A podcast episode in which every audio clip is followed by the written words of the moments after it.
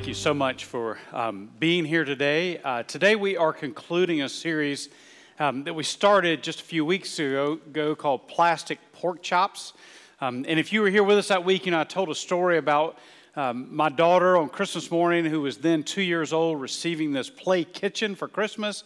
And along with that play kitchen, receiving a box full of plastic food, and how that afternoon, she spent all of this time making plates of plastic food and bringing those plates of plastic food to me. And I told you that week um, that plastic is not something I normally eat. Um, it doesn't taste good. It's not good for me, provides no nutrition. Um, however, every time she would bring me a plate of plastic food, I would act like it was the best thing in the world.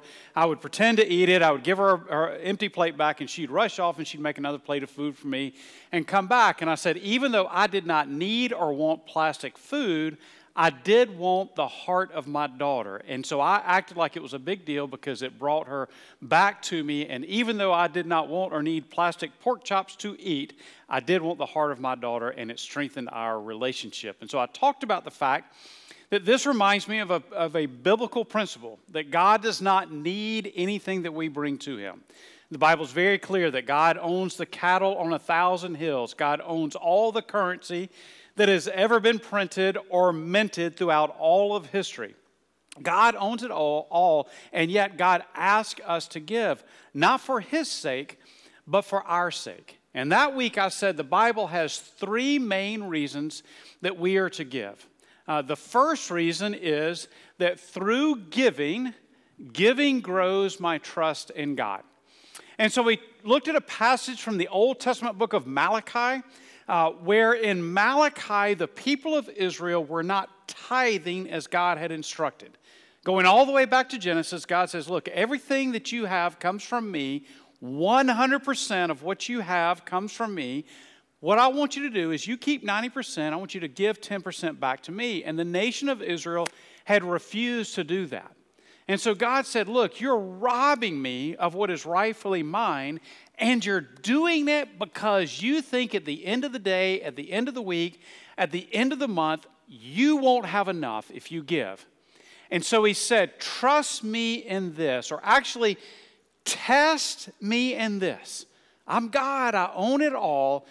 Give like I've instructed you to give. And when you do, just watch and see how I more than provide for you. And we talked about that week that how money is such a big deal, it's such a powerful thing in our lives, that if we can learn to trust God in the financial area of our lives, everything else is easy. That if we can learn to trust God with our money, we can learn to trust God with everything else as well. And so the first reason God asks us to give is because giving grows our trust in God. The reason number two is that giving grows my heart for God.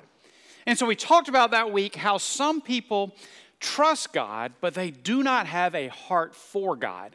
In other words, they view their relationship with God as a transactional relationship.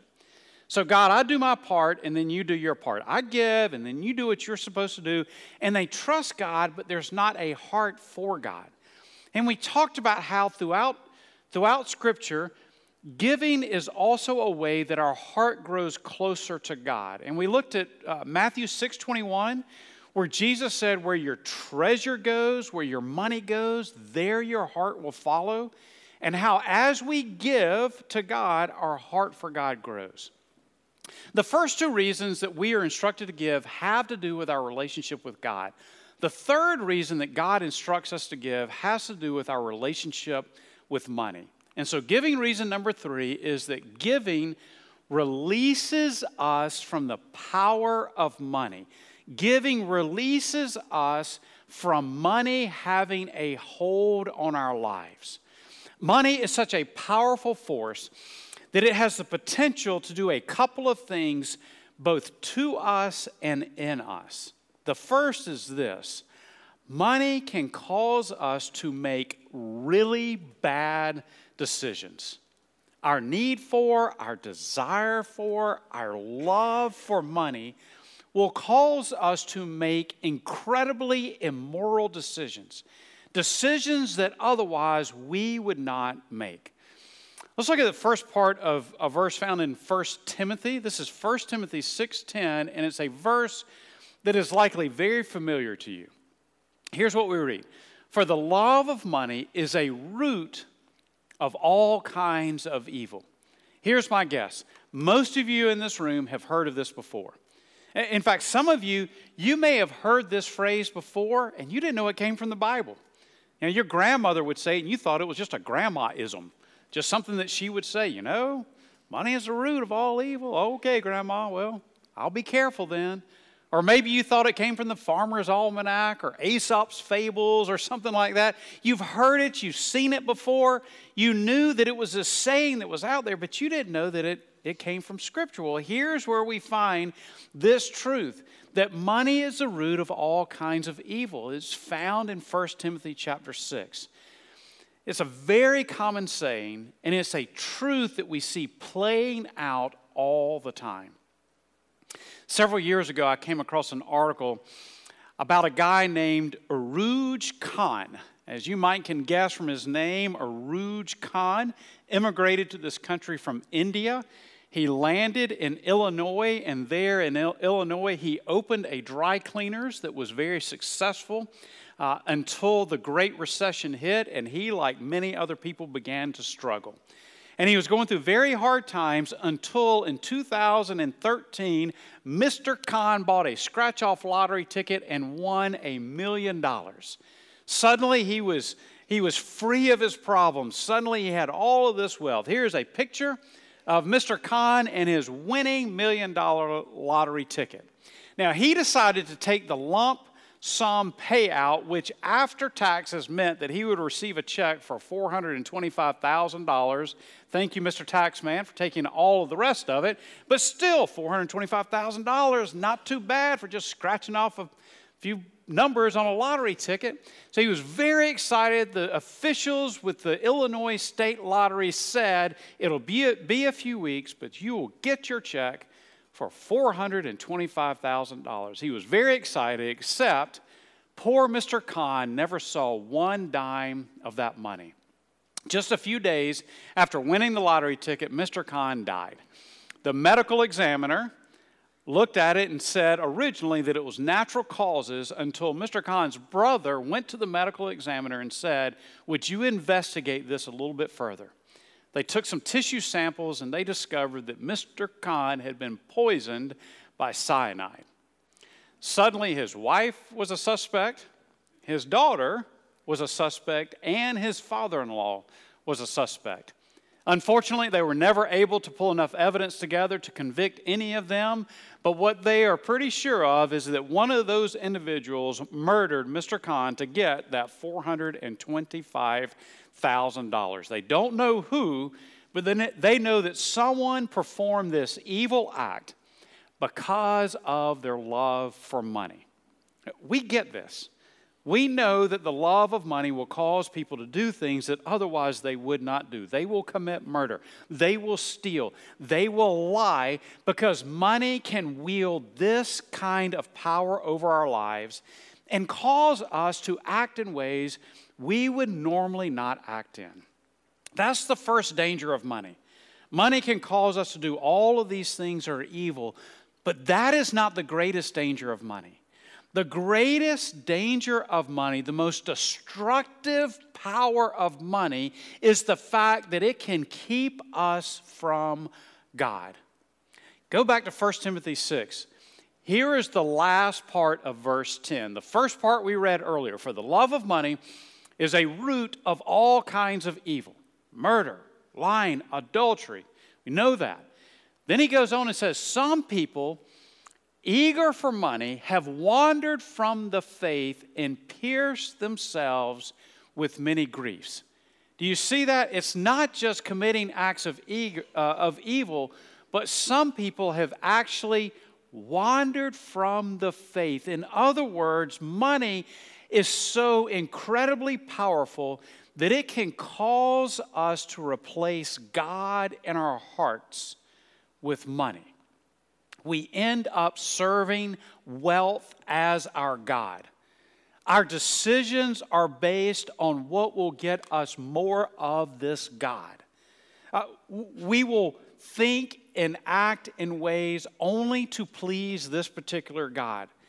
And if God is your money, I mean, if money is your God, then you will make whatever sacrifices are necessary to get more of this particular God.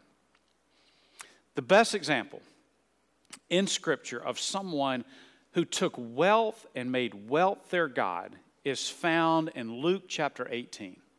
If you've got a Bible and you want to turn there, Luke is in your New Testament. Uh, it comes right uh, after Mark, just before the Gospel of John. We're going to look at a story that's found in Luke 18. Um, th- this is towards the end of the ministry of Jesus.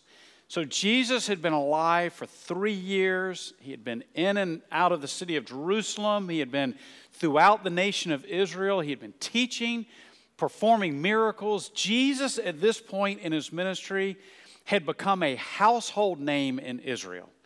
Uh, most people loved Jesus. Wherever he went, huge crowds would come. They wanted to hear him teach, they wanted, to, wanted him to perform miracles. When they talked about Jesus, they talked about him in a positive sense. They loved getting to see and to witness the ministry of Jesus. There were other individuals, though, individuals in power who hated Jesus because Jesus threatened the status quo for them. He threatened their power. And those were the individuals who, just a short time after this story, had Jesus arrested and placed on a cross.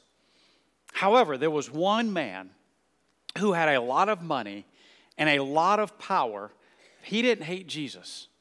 And in this story, we find him coming and seeking out Jesus to find out a big question that was haunting him. As he went to sleep at night, as he got up in the morning, as he was walking down the road, there was this question that was ruling his heart and this tension that he just could not get rid of in his life. So here's the question it's Luke chapter 18, beginning with verse 18. A certain ruler asked him, Good teacher, what must I do to inherit eternal life? Now, there's not a lot that we know about this individual. Luke here just refers to him as a certain ruler. Matthew gives an account of this story as well, and he calls him both rich and young. And so when we think of this individual, we normally describe him as a rich young ruler. Now, later in the passage, we discover some things that also tell us that he was a good religious person, meaning that he grew up in a family that had wealth, that had some level of power. They had been given a position of power over some segment of the population. They had land, they had livestock, they had amassed some kind of wealth. He grew up in this family that had all of this money, but as well, they were very devout in their faith. They went to synagogue every week. They memorized the scriptures. They memorized prayers. They participated in the religious festivals. They talked about God in their home. They were wealthy, but they were also very committed, religious, upstanding citizens in Israel. And yet, for this young man, this rich young ruler, there developed this tension in his life he had grown up with a silver spoon in his mouth. He had access to all the comforts of life. Anything that he wanted, anything that he needed. And yet, he was also raised in a family that was very devout in their faith. And so, this tension began to develop in his life. Would he have God or would he have wealth? Now, those are not mutually exclusive. There are many individuals in Scripture who have both, but for this young man, it was more than that. The question that was haunting him at night was this which of those, God or his wealth, would own his soul? Which of those ultimately would be his God? And so he tries to work out this tension that is in his life, and he hears that Jesus is coming close by. And so, with Jesus coming close by, he thinks, hey, here's someone who can help me with this question. Here's someone who will have an answer. If there's anyone who can help me work out this tension, it is Jesus. And so he goes and he finds Jesus. And he gets right to the point. He doesn't bother with any sort of introductory comments. Hey, Jesus, my name is Joe. I'm a ruler around here. I don't know if you've heard. I'm rich, you know, I'm young. That's how they describe me, Jesus, rich young ruler. I don't know if you've heard about me. You know, how are you doing, Jesus? How's your mama and them? You know, what's going on with none of that. This guy is so torn up by this tension that is in his soul that he sees Jesus and he gets right to the point. Jesus, what must I do to inherit eternal life? By the way, stop there for a moment. There is no greater question that anyone can ask in life. There is no more significant question that you can ask than this question What must I do? How must I live? What decision or decisions should I make in life so that I can know that I'm going to heaven? No other question compares in weight, in significance, in consequences, nothing else. Who should I marry? What career path should I choose? Should I buy this house? What city should I live in? None of those. Those are questions that we struggle with so often, but none of them compare in significance to the greatest question that you can ever ask by a mile compared to every other question, which is, What must I do to know that I am saved, to know that I will have eternal life? Now, fortunately for this rich young ruler, he gets to ask this question not just to anybody, but to Jesus himself. Jesus, what must I do to inherit eternal life? Here's the answer. Verse 19. Why do you call me good? Jesus answered. No one is good except God alone. Now, it's easy to get a little bit confused by this response of Jesus. Jesus says, Why do you call me good? No one is good except God alone. It seems that Jesus is rejecting the label of good. He is saying, Oh, wait a second. You can't call me good. There's only one who is good, and that is God. It seems on the surface that Jesus is saying, I cannot be called good. Do not assign the label good to me. However, it's much deeper than that. What Jesus is saying for this rich young ruler and for those who are standing around listening is this Hey, why do you call me good? There's only one who is good, and that is God. So, are you calling me God?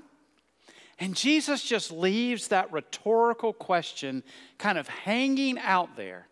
And then he goes on and answers the question of this rich young ruler. Verse 20 You know the commandments you shall not commit adultery. You shall not murder. You shall not steal. You shall not give false testimony. Honor your father and mother. Jesus here gives five of the Ten Commandments, the ones that have to do with our relationships with others, the one that has, has to do with how we should live out our faith in God. And on the surface, it seems that Jesus is saying, Look, you want to inherit eternal life? Here's how you do it keep the rules. You've read the Ten Commandments. Obey the Ten Commandments, and that's how you'll get eternal life. It seems that Jesus is saying that on the surface. However, there's something much deeper. We'll see that as we read on. Verse 21. The rich young ruler answered, All of these I have kept since I was a boy. Okay, first of all, that's a lie. You've just violated one of the commandments because you're saying here that since you were a boy, you have never once lied. You have always, always honored your father and mother. Come on. There's just no way that you've kept these commandments perfectly. However, I think what he was saying here was this. It's not, hey, I have kept the law perfectly. What he was saying was this is that I have worked really hard at keeping all of the commandments. This rich young ruler was saying to Jesus, Look, I have tried my best to be a committed religious individual. Jesus, all you need to do is go and ask someone else. Go and ask others about me, and they will say to you, hey, that's a guy who is devoted in his faith. He goes to synagogue. He, he doesn't cheat others, which is not always true with those who have positions of power. He's an honest guy. When he tells you something, he will do what he says he will do. He will, he will tell you the truth. Here is an upstanding individual. Here is a good guy. And yet, for this rich young ruler, he knew deep down that it just wasn't enough. That as good as he had been, something deep inside him was still missing. And that that was missing is what brought him to Jesus that day. He may have been very moral, he may have been very religious, and yet he still didn't have this assurance that he had eternal life. It's like he was saying to Jesus, Look, I have been such a good guy, and yet, yet, yet, something's not there, Jesus. So here's how Jesus responded. Verse 22. When Jesus heard this, he said to him, You still lack one thing. Sell everything you have and give it to the poor, and you will have treasure in heaven. Then come and follow me. So notice the formula that Jesus gives to this young man. Here's the question He comes and says, Look, Jesus, what must I do to inherit eternal life? How, to, how can I know that I'm going to heaven? And Jesus said, Okay, you want to go to heaven? Here it is. It's a three step formula. Number one, sell everything that you have. That's, that's the first thing you need to do. Step two, give it all to the poor. Step three, come and follow me. And then, then you'll have treasure in heaven. Then you will have salvation. Then you will have eternal life. Why does Jesus give this formula to this rich young ruler? He didn't give this to others. There were plenty of other people where he had an encounter with them and they discussed salvation, they discussed eternal life, and Jesus never said, okay, now here's the formula for salvation sell everything you've got, give it to the poor, follow me, and then you'll get into heaven. Even to wealthy individuals, he did not give that three step formula. Even to Zacchaeus, who was very wealthy, he did not say, Sell everything, give it to the poor, and follow me, and that's how you can know you're going to heaven. Why, in this particular case, to this particular young man, did he say to him, If you want eternal life, here's what you need to do sell it all, give it to the poor, and follow me? Here's why. Notice his answer in verse 23. When he, when the rich young ruler heard this, he became very sad because he was very wealthy. Here's the answer Jesus looked into the heart of this young man and he understood that in his heart, his God was money. That sitting on the throne of his heart was not the God of Israel, but seated on the throne in his heart was his wealth. It was the anchor buried so deep into his life. It, it, was, it was what he saw as all of his security in life. More than anything else, he worshiped his wealth. And Jesus recognized here that the only way to release this man from the power of his stuff was to get rid of his stuff. If he did not, if he did not get rid of all of his possessions, then his allegiance and his trust and his wealth uh, and his hope would always be in his wealth rather than in God. This young man recognized just what had happened in his heart, and, and he saw how destructive it was. Because notice his response to Jesus. It says, when he heard this, he became very sad. He did not reject this three step formula of Jesus and then just walk away. He rejected this three step formula of Jesus and walked away sad. In other words, he gave up the joy of following Christ for the sadness of his wealth. His money had that much power over him. In this story, we see a picture of just how destructive and dangerous money can be. The power to actually keep us from God. you and I can fall victim to money in exactly this same way, where our lives become so anchored in money that, that there's no other way for us to follow God than removing this in a major surgical procedure from our lives. And sometimes, just like in the story, it becomes nearly impossible. After this rich young ruler rejected Jesus' offer of salvation, here's what Jesus said about it. Jesus looked at him and said, How hard it is for the rich to enter the kingdom of God. Indeed, it is easier for a camel to go through the eye of a needle than for someone who is rich to enter the kingdom of God. Here's what Jesus did He reinforced for all of those listening what they had just witnessed in the life of this individual. For this young man, this wealthy young man, here he was so owned by money that he turned and walked away sad. You, see, we read a story like this about this wealthy guy, and we say, man, he owned a lot of money. But then you read the, the whole story and you go, no, he didn't. He didn't own any of his money, it owned him. His money owned him and told him what to do. His money said to him, You go here, you do this, you say this, you act in this way, and when Jesus Christ, the Son of God, comes directly to this young man and says, Here, here is beautiful salvation, here is eternal life, here is the promise of heaven, his God money said, Nope, you can't do that. I'm sorry, you can't make that decision. You can't follow uh, Jesus. I own you, and so you're not able to do it. Money had him so trapped that he could not make another choice. A lot of times people will ask me what kind of music I like to listen to.